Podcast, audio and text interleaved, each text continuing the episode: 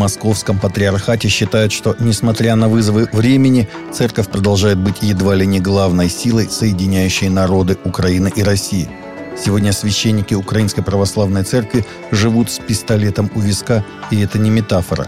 Но, несмотря ни на что, церковь остается важной соединяющей силой, и эти глубинно-культурные связи сложнее всего разорвать. Нам все равно и дальше жить рядом, и я не вижу других глубинных основ для возвращения к нормальным отношениям, кроме религиозных, заявил спикер эр пэ цэ Владимир Легойда в интервью литературной газете. В Минске задержали пастора церкви «Новый Завет» и арестовали его жену. Со ссылкой на телеграм-канал «Христианская визия» ряд СМИ сообщил о задержании утром пятого июля пастора Филиппа Иванова, одного из лидеров Минской евангельской церкви «Новый Завет». Вместе с ним задержали также его жену Лидию. Позже стало известно, что пастор отпущен, а его жена нет. Испытание – это не совсем то, что может вызвать приятные ощущения, но Яков утверждает, что их можно принимать с радостью. Так выглядит последняя запись на официальной странице церкви. Экс-министр эм вэ дэ Финляндии Пяйви Рясянен назвала страны Запада постхристианскими государствами. С таким заявлением депутат и бывший министр внутренних дел Финляндии Пяйви Рясянен, продолжающая отстаивать в судах свое право на высказывание традиционных христианских убеждений о браке и сексуальности, выступила на международном саммите по свободе вероисповедания в США, сообщает The Christian Post. Бывший министр внутренних дел, проработавшая в финском парламенте почти три десятилетия, была одним из нескольких политических деятелей с мировым именем, выступавших на ежегодном международном саммите по свободе вероисповедания в Вашингтоне, округ Колумбия, на минувшей неделе. Соучредитель сатанинского движения в Южной Африке разорвал связи с группой после того, как пережил на себе любовь Иисуса Христа.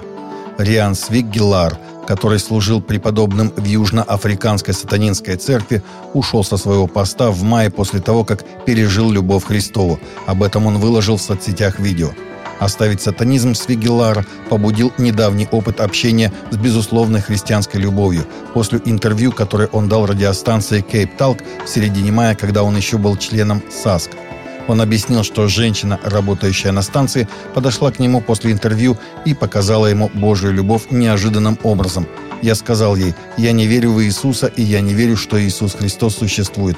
Она подошла ко мне после интервью, после того, как я это сказал, и она обняла меня, и она держала меня так, как меня никогда не любили», — сказал Свигелар. «Это все, что она сделала. Она просто сказала, что было приятно встретиться со мной лично. Она была христианкой». Самые низкие шансы на развод в США сегодня у религиозных молодых людей, которые не сожительствовали до свадьбы, говорит одно исследование. Общепринятая точка зрения в стране побуждает молодых людей ждать до тридцати лет, чтобы вступить в брак, а это значит, что многие живут вместе без брака. Новое исследование демонстрирует, что самые низкие показатели разводов среди религиозных взрослых, которые вступили в брак в возрасте двадцати лет и не сожительствовали при этом. У пар, которые жили до брака вместе, оказалось на пятнадцать процентов больше шансов развестись, чем у тех, кто этого не делал. Около восемьсот человек на Мартинике, острове в Карибском море, который является частью Франции, вышли на улицы второго июля под лозунгом «Мартиника – земля мира, любви и веры». Марш был совместным усилием четырех евангельских церквей в ответ на рост преступлений с применением огнестрельного оружия, грабежей и перестрелок, произошедших в последние месяцы. «Библия призывает нас молиться за мир», — заявили организаторы. «Мы видим слишком много насилия на нашей территории», — сказал пастор. «Как верующие мы не можем оставаться равнодушными. Мы маршируем за мир». Мероприятие проходило в Форт-де-Франс, и местные СМИ сообщают, что многие люди с балконов домов поддерживали марш.